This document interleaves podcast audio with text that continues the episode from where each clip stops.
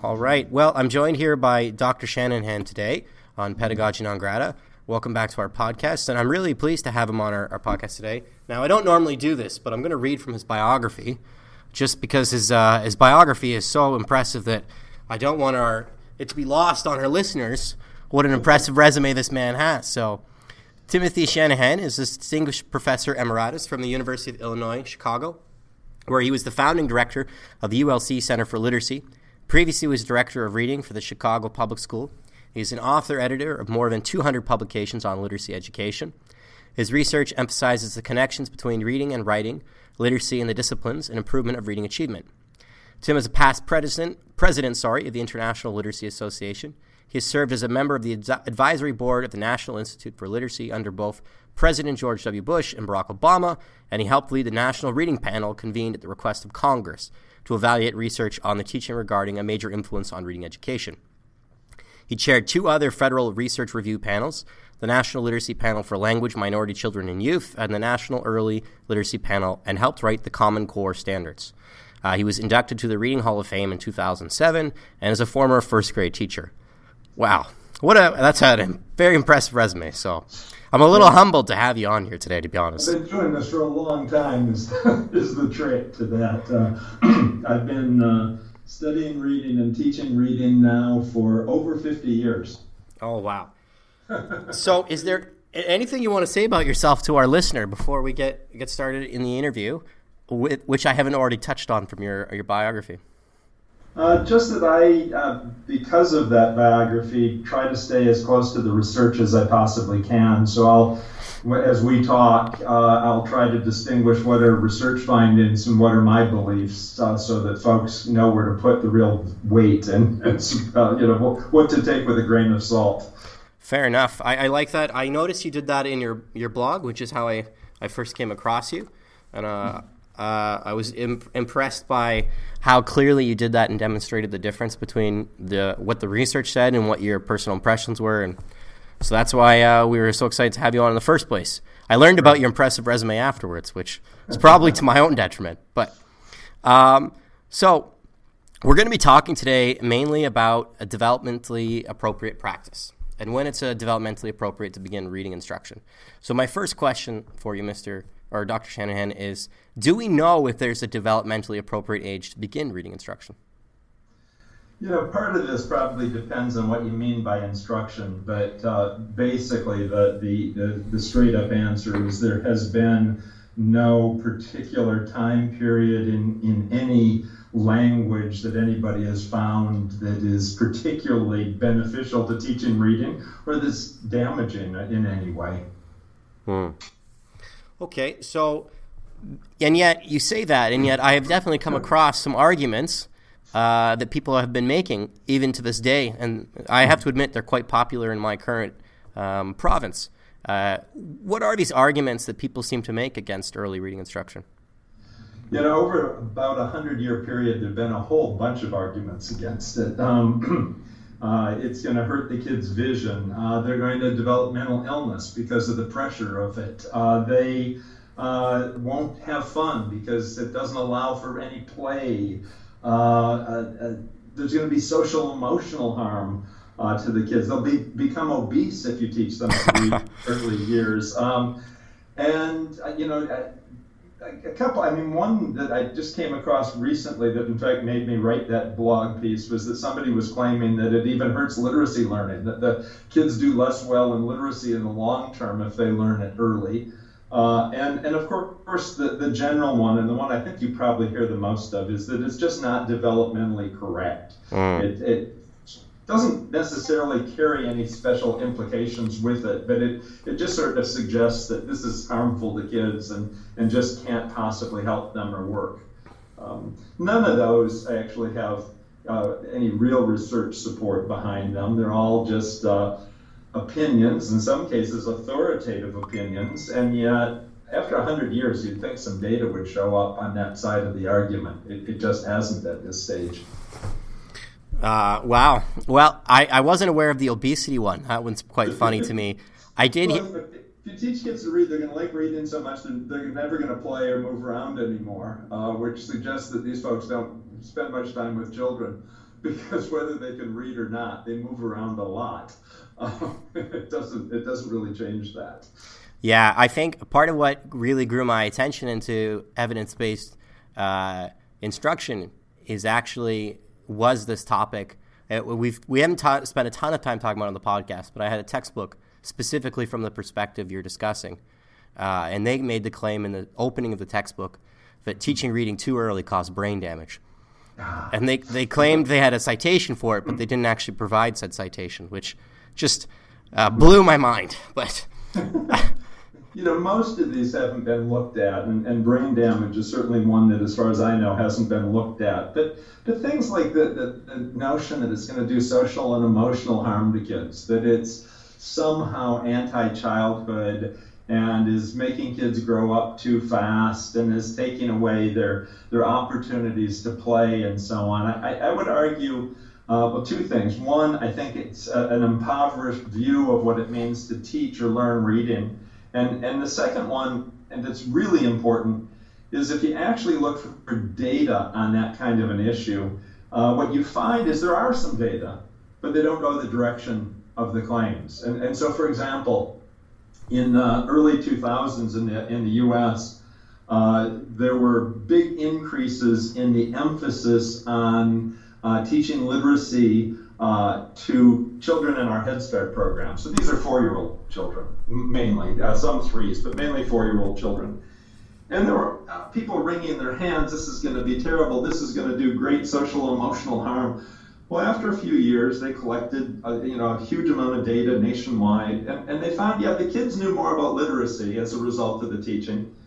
And what about the social emotional functioning? You'd think that as those reading skills went up, those social emotional abilities would go down. In fact, they went up.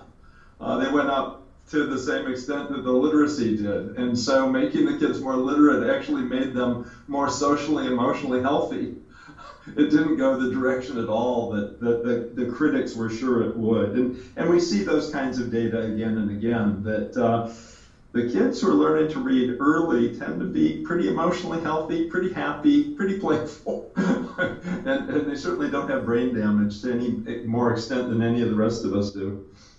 I, I think in some ways it kind of highlights the needs for for research, especially um, some level of quantitative research. It's just we we seem to get a lot of these very pseudosciencey myths that pop up in popularity in education, and it almost feels like if you just stop to think about it really logically for a minute, you would be able to debunk it on on its own. But you, you really do need something to point to to, to combat these ideas.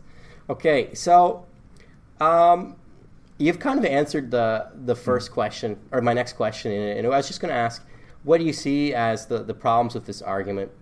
But I, I think you've addressed it. Is there anything you want to add just to that front? Yeah, I know you're concerned. Uh, at least one of your concerns is with you know dyslexic kids and so mm-hmm. on. So maybe we could just not get into dyslexia itself, but just get into the plight of of children who struggle to read for dyslexic reasons or for any other reason. Um, uh, you know, I arguing for early literacy instruction doesn't necessarily uh, automatically raise reading achievement either, right? it's you know if, if, I'm saying that there's no magic time to do this, so let's not hold back. Uh, you know, I'm not making the claim that oh man, if you teach kids at three, that that's some special uh, what's been described as port- portal of receptivity. That the, the kids are going to learn so much better if we start them when they're three. There are people who believe this that they're, absolutely certain that if you start them early, they're going to do magnificently better. And I can't tell you that there's a lot of research supporting that either. Well, that's uh, interesting.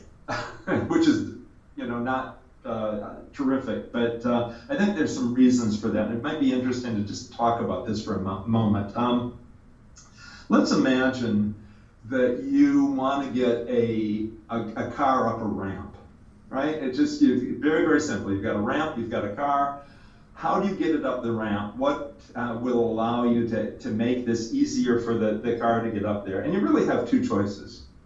One choice is you can put, you know, put better fuel in the car, or, or if, if we're talking about a children's car or something like that, put your hand on it and push it really hard. Uh, you know, you put a lot of pressure on the car. Another possibility, however, is you just simply lower the ramp and make it a longer ramp to go up. It, it, it's it's uh, more graduated that way. It might take a little longer to get up. You don't need as much pressure to accomplish it. When I used to teach first grade, this was before reading instruction was common in kindergarten, so there certainly weren't many kids in preschool. I had children coming in on the first day of first grade saying, I'm going to learn to read today. That's a lot of pressure to put on a six year old that they're going to do learn all this stuff during first grade year. They're going to be successful the first time through and it's all going to work. What if you, you, you extended that ramp two, three, four years so that it's not we're going to get this accomplished when you're six, we're going to get this accomplished by the time you're six. Mm. And so that you, you, don't need all that pressure on the car. You just have a, a, longer, more graduated ramp. And I think that that's one of the arguments for uh, teaching it earlier. It's not just, oh, we're going to get everybody to higher levels of literacy, but you do take off a lot of that pressure. Mm-hmm. That's, that's one piece of it. The opposite side, or the other piece of that, is what if you are a youngster who really does struggle for some kind of organic or developmental reason? That there really is something that is making learning difficult for you.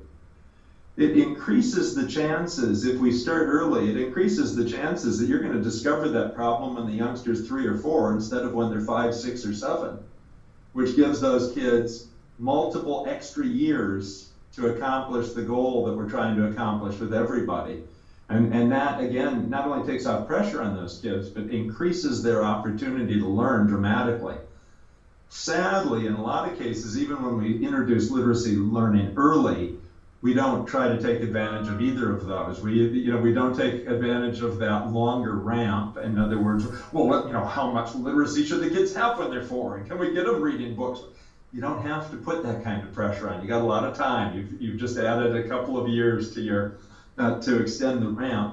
And if it's a youngster who's struggling, too often we just write it off and say, oh, you know, he's all boy or he's immature. He'll, you know, give it a year or two. Uh, and, and, instead of you know trying to find out what's going on early on so that we can actually start to help as early as possible. So i really think that the, the benefits of starting earlier aren't necessarily that you're going to end up with dramatically higher societal literacy but i think you're going to have a lot of kids who are learning literacy more successfully with a lot less pressure. And uh, some kids getting the extra years they're going to need to actually succeed just like their peers do yeah. That makes total sense to me. And i i you know having taught um, early primary for a period of my time I, I can say i would imagine that some of it is just prior knowledge and scaffolding you know?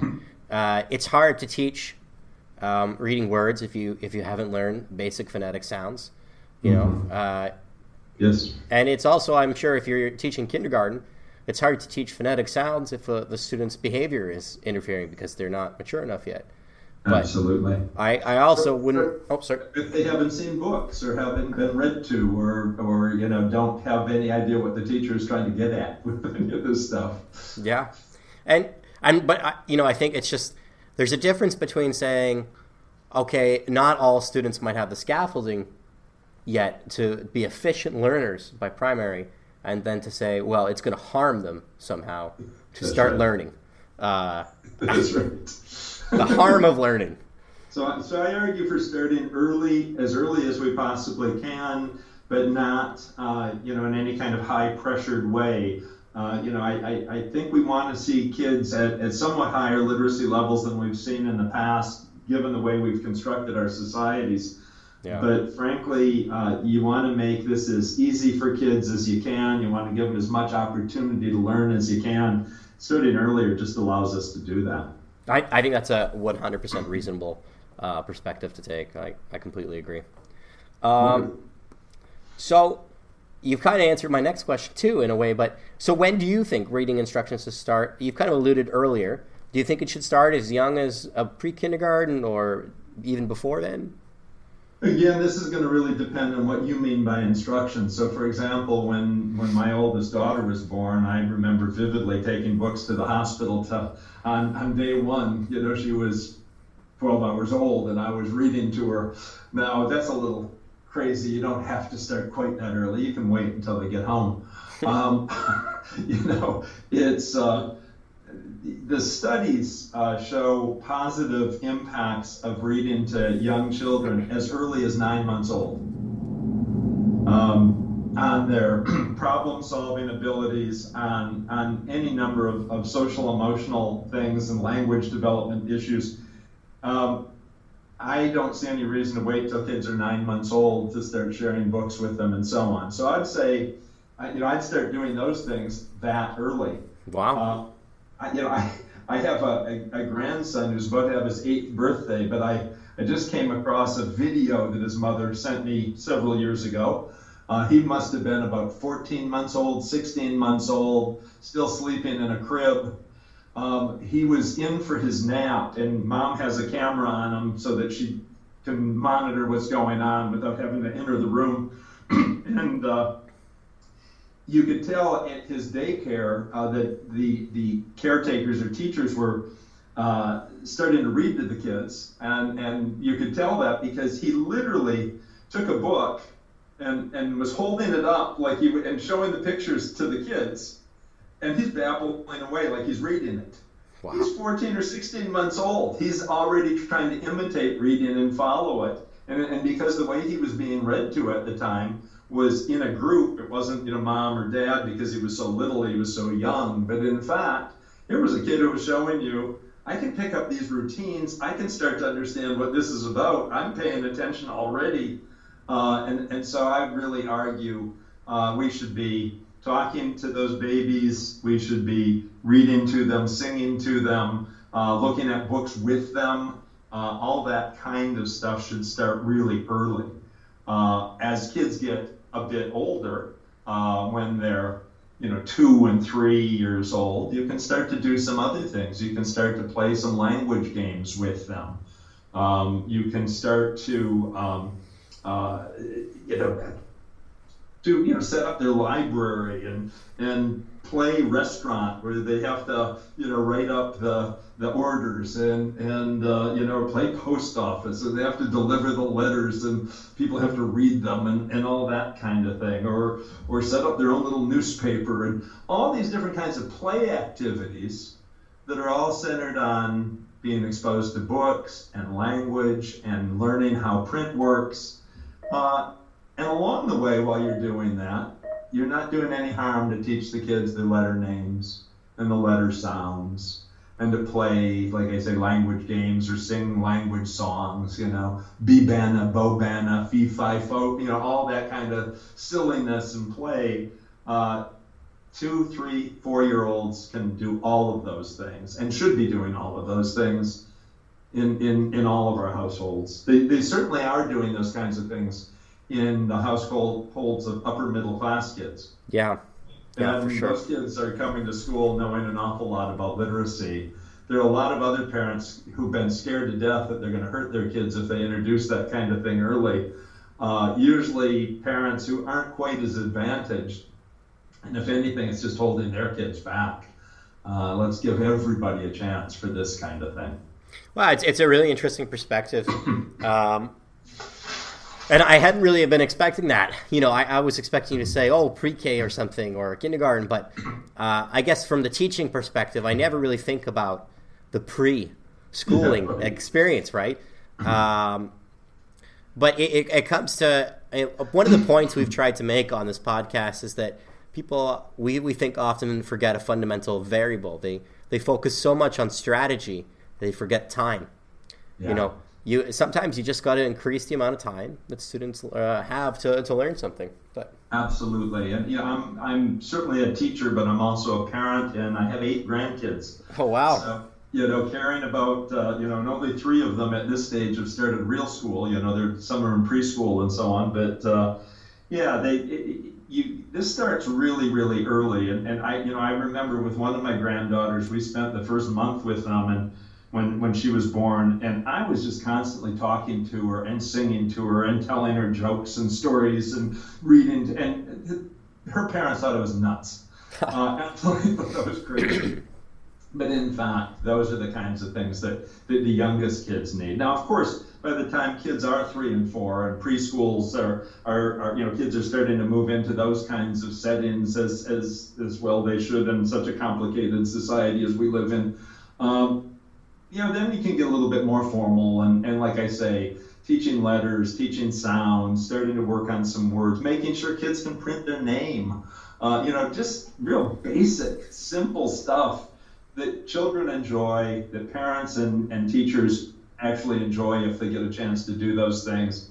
Uh, and and uh, over time, as you say, the amount of, of that accumulates and has a huge, wonderful impact for the children. Yeah.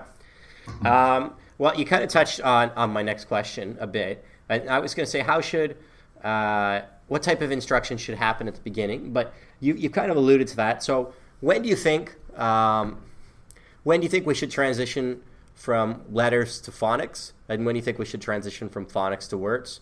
And how should we blend the teaching of words and phonics together? At what yeah. stages? Um, do you, you know, think there I are actually, specific stages, or do you think it's more dependent on the individual learner? It's uh, it's a little bit. I don't think it, it, it depends a lot on stages. It certainly is something that has to come fairly early. I mean, letters and letter sounds are pretty basic in reading, as are learning just the names of some real basic words, uh, including can you read your name? I, you know, that's not a bad thing to be able to do when you're four and five years old. Um, and so, uh, you know, it, but it isn't. Oh my goodness, let's make sure they know all their letters before we talk to them about any words. Or man, if, until they know what those letters are, they can't, you know, benefit from doing anything with the sounds. Uh, you know, I have another granddaughter. When she was two, she knew all the letters and all their, you know, most basic sounds.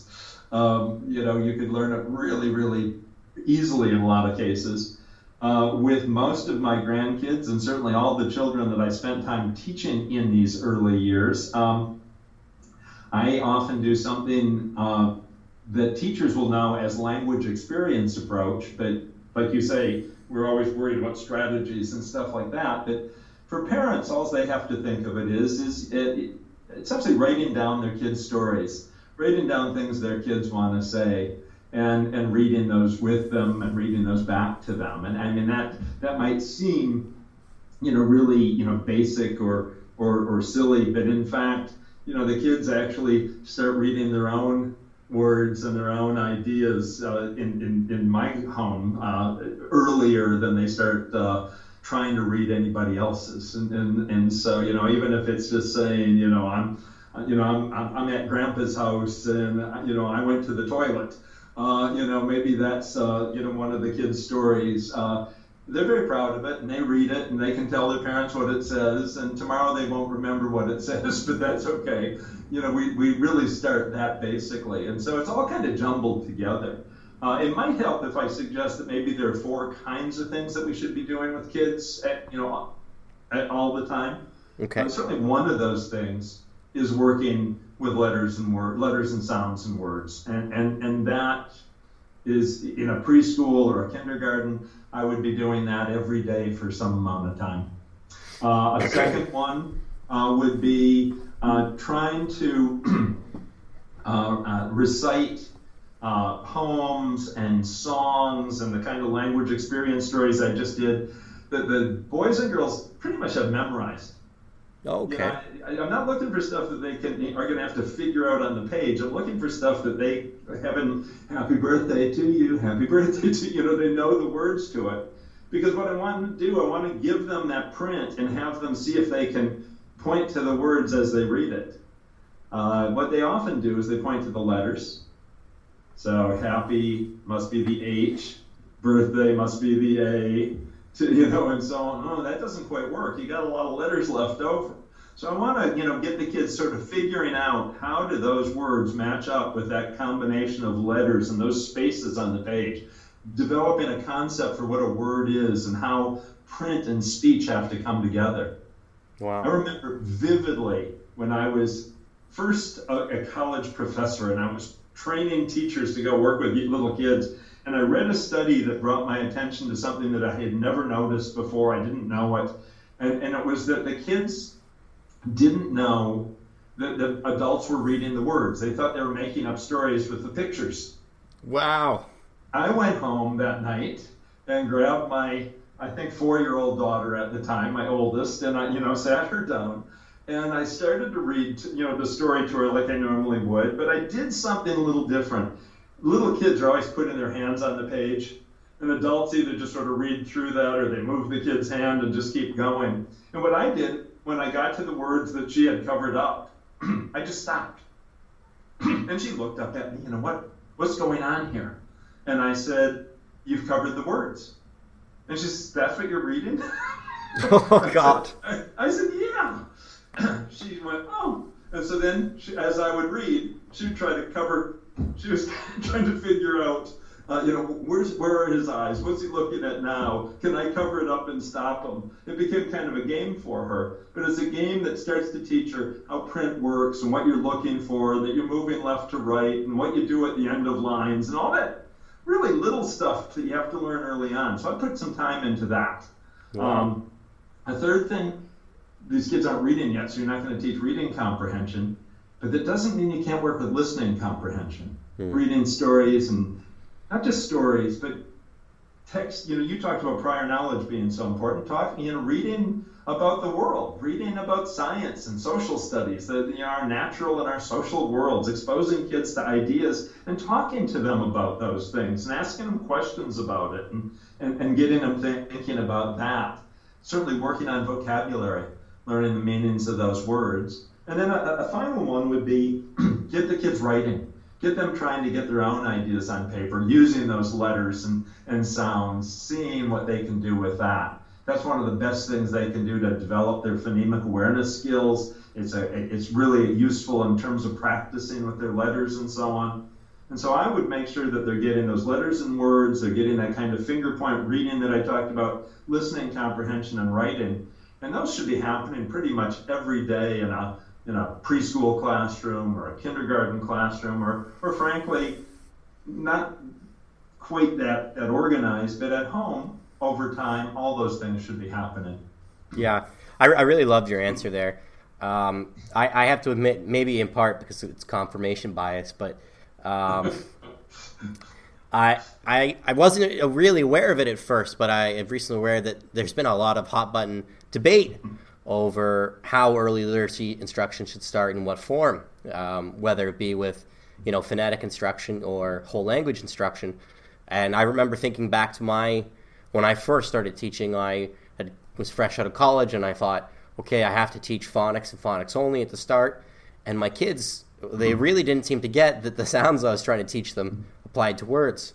So we spent hours and hours on teaching decoding, and I'd show them a word and they couldn't apply it.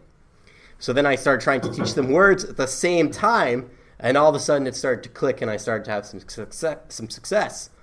To be honest, ever since then, I've been absolutely convinced that you can't teach them in isolation. You can't, you know. You got to do all of the essential things, not just some of the essential things. And that, if there's anything bad in our current debates, is is that folks get focused on a particular element of literacy and they either say there's too much of that, let's get it out of there, or they say there isn't enough of that, let's get everything else out of there, without thinking of the, the whole picture. Yeah. For years, as a as a consultant with school districts, I would go out, and I was pretty good at this. In fact, I still am. I'd go out and I'd work with these these teachers, and I could do a workshop, and people would say, "That's good stuff. We're going to take that back to our classroom." And let's say I was doing something on vocabulary teachers are what they're hearing is oh the district wants me to do more vocabulary. Vocabulary is the good thing. I'm going to do less phonics and more vocabulary. Mm-hmm. and that isn't what i was saying. I was saying you got to teach vocabulary. That's one of those important things to do. Let's put some time into that. And the teachers are hearing ah this is the important thing. Let's so at some point i wised up and i started no no no. We're always going to talk about words and their parts we're always going to talk about fluency and that ability to, to read text. We're always going to talk about comprehension, and we're always going to talk about writing. And you don't get to pick the ones you like, and you don't get to, to uh, skip the ones you don't. We're going to do all of them. I, what I would tell my teachers, for example, if you don't like teaching phonics, you're going to be unhappy a quarter of the time because our kids are going to get that kind of instruction. Uh, when we did that in Chicago and made sure that kids were getting uh, this kind of teaching in in all of those areas, we saw dramatic improvements in literacy levels. And I'm not talking about, oh yeah, on two of our school, I'm talking 600 schools. I'm talking 437,000 kids, 85% of whom are growing up in poverty. Mm-hmm. Uh, you know, it, it's you know, I was told, oh, you couldn't possibly raise their achievement. Well, our teachers did, but they didn't do it by only teaching one magical thing. They did it by teaching four magical things. Um, that's the. I, I, think that's a real key. Yeah, it, it kind of reminds me. We've spent a lot of time talking about this podcast, but I, I feel like oftentimes within our industry, there's this this colloquial understanding that the purpose of evidence-based education is supposed to be to find that one weird trick that's going to magically improve teaching. And mm-hmm. I, I really don't think there is one weird trick. And if anything, I feel like evidence based education should be dispelling this notion that you're going to mm-hmm. find some magic secret. Mm-hmm. But it, you know, the, the people in the research community know that. And for the most part, with a few notable exceptions, they're pretty good about that part of it. The, the problem is for researchers is you have to be so focused that if you go after a problem that's just about fluency or just about writing or whatever, uh, you know, that's what you know, and that's the note that you strike, and that's the information that you share with folks. And you need the curriculum people and the instructional people to say, that's terrific, and here's where that fits. Mm. Uh, they, they're kind of depending on us to do that. That isn't how it tends to work. Instead, the person goes out and says, Look what I found about this terrific way to teach phonics. This is what you should be doing and all of a sudden you have three school districts dropping everything else and doing that one thing. And the yeah. poor researcher was thinking, I'm sure they fit it into where it belongs, but of course nobody's even tried to do that. And and and so, like I say, once I kind of wised up around that, all of a sudden my consulting got a lot more powerful. Instead of it changing teachers' behavior, it started raising kids' achievement. Hmm. Uh, which is really what we're, we're trying to do is, is make better readers, not just better teachers. Wow, I, I, I really enjoyed hearing that. That's interesting. Um, I'm, I'm I'm trying to fight the urge to uh, to devolve my direction of the podcast into research methodology because you kind of hinted on it a little bit, but uh, it's weirdly a, a, pet topic of mine. But my my listeners they get bored, I think, when I talk about it too much. So I I lose ratings. But uh, should so back to the topic at hand. Should specific types of instruction occur at any age? Like, do we think like at any point should we start to focus more and more on comprehension and less and less on um, reading fluency and vocabulary, or should we focus more in one direction towards phonics at a certain age? Yeah, some of the I, I, think part of the problem is you've got all these different lines of development, right? Each of these areas is, is growing and, and developing, and they some of them have a fairly short shelf life. Mm-hmm. So, for example, the benefits of phonics are pretty much an early childhood issue. Um, not saying that there aren't any remedial kids or older kids who, for whatever reason, they didn't get the instruction, they struggled for some you know, constitutional reason with the instruction. They were sick and they weren't going to school during that. All kinds of reasons why I can come up with why, a, say, a 12 year old might not know how to decode very well. But the fact of the matter is, most of our boys and girls in Western English speaking countries, frankly, can decode pretty darn well by the time they're about six, seven, eight years old. Mm-hmm. And, and not saying you don't need any more beyond that, but you don't need very much. so it, it kind of goes out of the equation.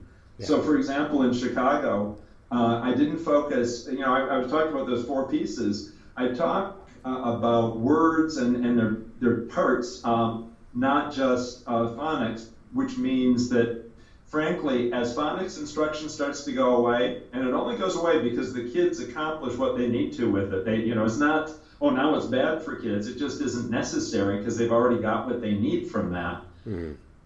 Well, gee, if you're still focused on words, what do you do with that if you're, say, a 10th grade teacher or you teach, you know, fifth graders?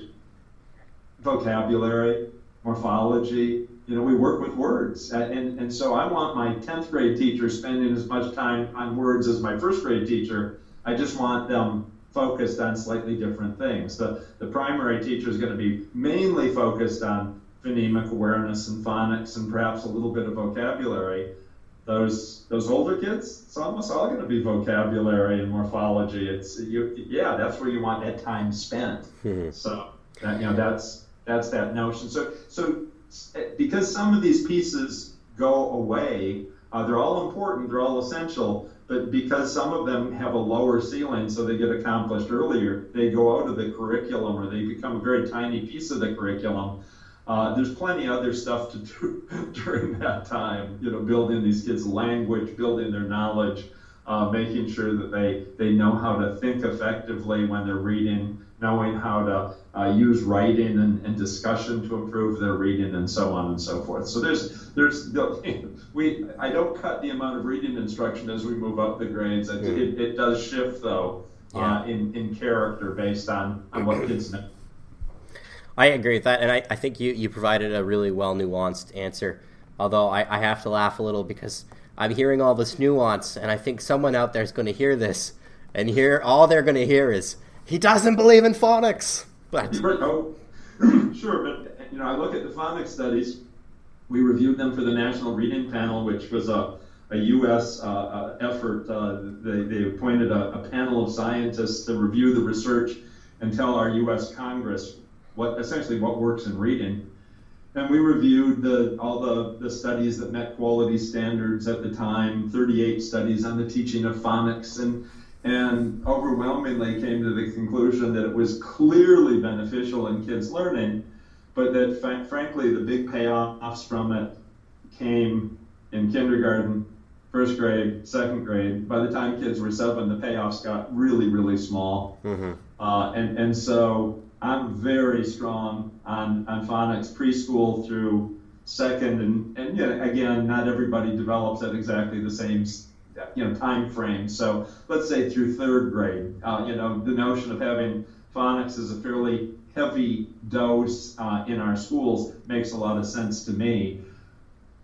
Beyond that, except for kids who are really struggling with phonics, I, I, I would give very tiny amounts of it, usually tied to their spelling work and, and things like that. Uh, wouldn't do a whole lot with explicit phonics. Not because I don't believe phonics is powerful, but simply because the research hasn't found that it has much benefit beyond that. Yeah, no, I think that makes total sense, and I, uh, I've I've had the opportunity to teach every grade in a full time capacity from kindergarten to grade twelve English actually, um, and I, I completely agree from my perspective and experience. Um, Although, you know, of course, the one difference being if you have, say, a student for whatever reason, I think we're going to touch on this more in a second, who might be, say, grade eight, um, and for whatever reason has missed some bare bones phonetic knowledge that's holding them back in their reading instruction, well, then, of course, I think you should go back and address that. But and, I think we're on the same page on that. but and the research would support that too. So it's not just an that's not an opinion. That's uh yeah, there are research studies showing that. Um, but it, those studies also show that, unlike with the little kids, because the texts that the older kids are being asked to read and the, the demands on them are such, that working with phonics with those older kids doesn't have much of an impact on their reading comprehension, doesn't have mm-hmm. much of an impact on their spelling. The words are more complex that they're dealing with. Uh, that doesn't mean we shouldn't be teaching it, but it does mean that a, a good remedial effort with those older kids is not just going to include a strong phonics component for, for the kids who are low on that, but it's also going to be working on their language and, and, and trying to build up their knowledge and so on. So it's not going to be quite as narrow as you, you know, if you, if you were doing something with a group of first graders and said, you know, we're going to do a remedial program, we're only going to do phonics with them. Yeah. You find a substantial number of, of little kids who may be lagging in phonics, and that if you just gave them some extra phonics, they would improve in every aspect of literacy, and you would have been a superstar you do the same thing with a, a group of 12 year olds, and you probably won't have much of an impact. And yeah. so it should be part of it. It shouldn't be the whole thing. And I, I think that part of this is the uh, brings the attention for the re, the need of diagnostics. I mean, if you have a student who's struggling to learn how to read, I think you have to understand what the issue is. I had a, yeah. a student last year who was in grade eight, um, uh, and they were reading below level, and by a significant amount. And I went to do my first thought was check their phonics understanding. But when I looked for blends and even single letter sounds, they knew all of them. They knew all the basic phonic phonetic sounds. They just weren't able to apply that knowledge. So then right. we went and just started practicing it with whole words, and lo and behold, their language improved. one of the things that's really effective with kids who test well in phonics but don't read well is fluency work, mm-hmm. where you actually try to read text, usually aloud, so that somebody can hear what you're doing and make you go back and read it again and so on. Uh, but essentially, uh, you know, trying to you know come up to some level of standard in how well you can actually process those texts. And there are a number of ways that people do that. But again, research is very supportive of that. But if you haven't tested the kids' reading, haven't tested their decoding skills, you're not going to know what to do. You're not going to know where to put your time. You can't just assume. Now, one of the ways to think of this, you know, I, I said that there should be four things always done in the curriculum, right? Mm-hmm. And, and the way we did it in Chicago was we really balanced the time. And so I told teachers they had to spend two to three hours a day on, on working on reading and writing. And I, I wanted a quarter of that time on words and word parts. I wanted a quarter of that time on fluency. I wanted a quarter of that time on comprehension. I wanted a quarter of that time on writing. So you kind of balance the curriculum. Mm-hmm. The situation you're talking about, where you have a youngster who's lagging for some reason and you want to pull them out and give them some additional help, one hopes you want to give them additional help. Yeah. Don't worry about balancing the curriculum. I worry about balancing the child. Yeah. So if he's lacking something and is stronger in something else, I'm probably going to put most of my time in the area that he's hurt in, where he's not real strong, to try to pull that up to more even level with the areas where he is stronger. Yeah. And so in a classroom, you balance the curriculum because you got such a mix of kids. They all need different things. You, you know, you, it's not possible to individualize for everybody if you have 30 kids in your class.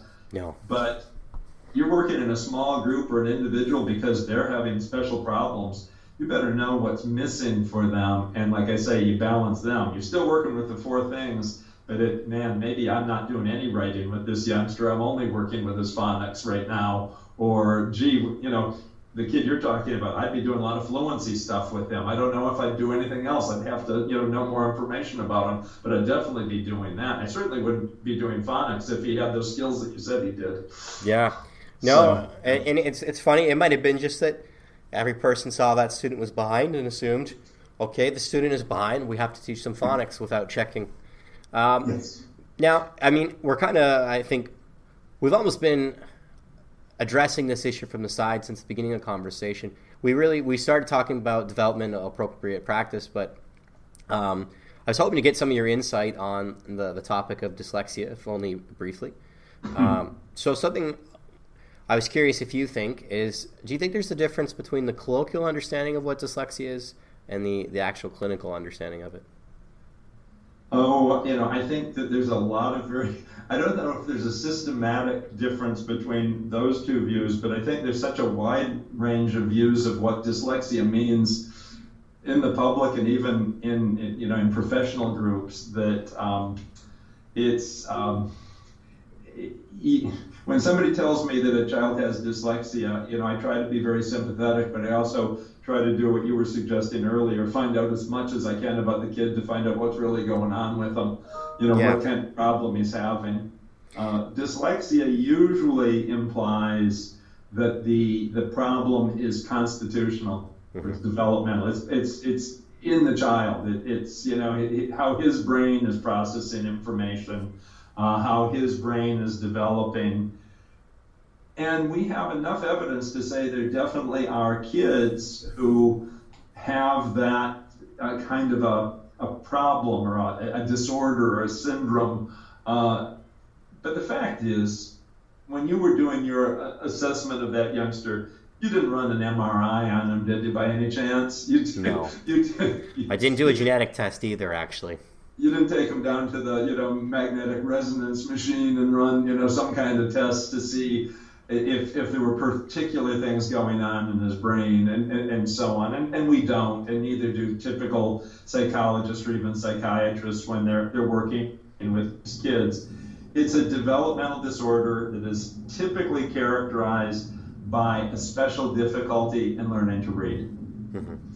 And, and that gets a little tricky simply because uh, there are other things that can make learning to read hard too. Yeah. Uh, you know, for example, what if a youngster, I, I, remember when I was teaching first grade, it wasn't in my class, but in another teacher's class, there was a youngster who had just a number of illnesses, measles and all kinds of things. they, she missed like 130 days of school mm-hmm. uh, out of 180, 185 days. Um, she didn't learn to read very well. I guess yeah. that shouldn't surprise us. She wasn't learning because there was something wrong in her brain or that she was at the you know special part of the, the learning curve. She just wasn't getting as much opportunity to learn because she was just especially sickly for various reasons. Yeah. Uh, she just needed more instruction. Uh, she didn't need any kind of special anything. Uh, what if I'm in a class where the teacher's just not very good? Yeah. It, it, that happens too. Mm-hmm. Uh, you know, we always certainly want to champion our, our wonderful teachers. Uh, I had great teachers working with me and for me in Chicago, but out of 25,000 teachers, do you think every one of them was a you know a, a, a magnificent teacher? Uh, there's there's no way that that can possibly be true with any group of people, no. and, and, and and so uh, you know if this youngster's not learning to read, uh, I'm probably not going to go looking to see if their brain is working uh, in a particular way because I don't have anything I can do about that. Uh, but I am going to look to see what they know how to do, what they can't do, what they're having trouble with, and I'm going to try to teach that. There definitely are dyslexic kids. What I'm finding these days is people in the community that, that really focuses on dyslexia don't always agree with what dyslexia is. Mm-hmm. So, for example, a very large percentage of them uh, champion the idea that it's largely a phonological problem which yeah. is why phonics becomes so important. And I'm in that group. I agree with them. I think that makes sense to me. But when I talk to special education teachers here in my community, they tell me they get referrals from psychologists and psychiatrists that will tell that the kid has no phonological problems whatsoever and he's dyslexic. so it's like, well, wait a minute. Um, and, you know, it's, uh, there, again, there are multiple reasons why kids can have trouble uh, it would be great if we came up with a very specific kind of nomenclature. We don't. And so you'll hear, depending on the individuals, dyslexia, reading disorder, reading disability, struggling reader, all those terms used interchangeably. Mm-hmm. And I mm-hmm. think your job as a professional is to recognize somebody saying that because this kid is having trouble learning to read. I don't know whether it's constitutional or whether it's due to his environment, but I know he's having trouble because they wouldn't be referring this kid for any other reason. And now my job is to figure out what instruction is needed and how I could help him with that. Um, if you go to a neurologist who really could run the kinds of tests I was talking about and who would say, this kid's brain is operating a little differently than these other kids, if you ask them, what do you do to teach that kid to read? They say, well, you, you get a reading teacher and you have them teach the stuff that you teach to make a reader. They don't know how to teach that. They don't know what those kids need. they just know that there's this, this youngster really is uh, processing information differently than other, other people and that it is cor- and that, that difference is correlated with reading problems and that's that suggests that it's that that particular problem is in the child my job as a teacher is still to try to overcome that by teaching them. Yeah. Uh, I'm not going to go in and, and, and do brain surgery. Yeah. Um, I, I, there's no medicine I can give them that's going to fix this. Uh, can I teach them to read despite that difference? And in fact, what we find is in in most cases you can, but it takes good instruction and, as you said earlier, and targeted instruction. You have to teach the things the youngster needs. You don't get to pick the ones you like. You just you know, if this youngster's having trouble with phonological processing, ducking that probably isn't going to fix it. Uh, you know, spending some time on it uh, has a chance of helping them, and, and, research would suggest could help them.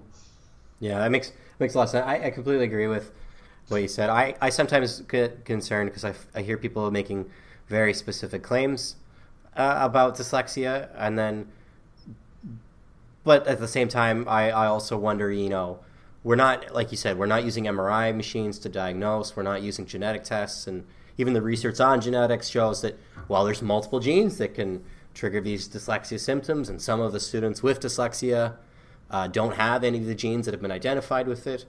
And you, you talk about you know working in chicago. I worked for a long time in a, um, a very far north uh, disadvantaged community.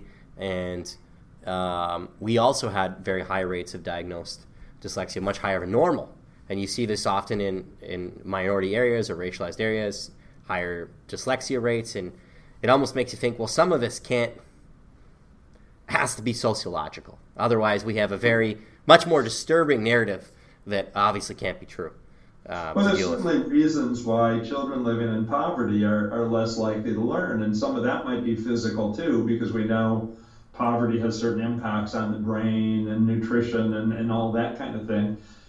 But part of what we mean by socioeconomic status isn't just money, it's parents' education level and what their language levels are and how much schooling they've had. Uh, all of that affects kids' learning. Yeah. And so you go, well, that's not in the child. That's in their environment. That's you know they're not being exposed to the same language that their peers are. They don't, gee, because they don't have a lot of money. They don't have the books that are available to some of their peers. There, you know, there are all kinds of of reasons why kids might be lagging behind, which is why some people go out of their way to avoid terms like dyslexia no matter what term you come up with, it starts to drift in meaning. You know, those people you talked about earlier who tell you that dyslexia has a very specific meaning. It does to them. And if it did to everybody else, it would be fine. Yeah. The, the problem is, it, we don't have agreements on when to use those terms and when not to, and what they mean. And gee, if you don't have the gene for that, then do we put you in a different category? Those things haven't been worked out. There's not any big benefit in the short run at least to working them out. Um, but focus on the kid. Focus on what that youngster can and cannot do, and you teach. That's that's the the solution uh, to that problem. And and, and it's it, again, it's teaching the right stuff, but you, you figure that out not by uh, genetic tests. You figure that out by studying their reading. Yeah, yeah, I, I think that's a great point. Um, you know, I had other questions to ask you about this, but you're you're very um, articulate and prolific speaker, so you kind of address all my questions before I get to them. Um, so I, I, think I'm going to leave it there. I really want to thank you for for coming on the podcast. You have a a very warm enthusiasm and passion for talking about education. I'm not actually used to. Oftentimes, I talk to researchers and they, they are very passionate, but you're you're laughing and smiling as we're talking, which you know, it's a it's a funny thing to say, but I can just sense this enthusiasm you have for the topic. It's nice to to hear it actually. Teaching kids is is a joyful way to spend your life. Uh, it's not a bad thing, uh, so we should be happy about it, and, and enthusiasm comes naturally in that. Thank you for your logical questions. Maybe that's how I got ahead of you. All right. Thank you very much.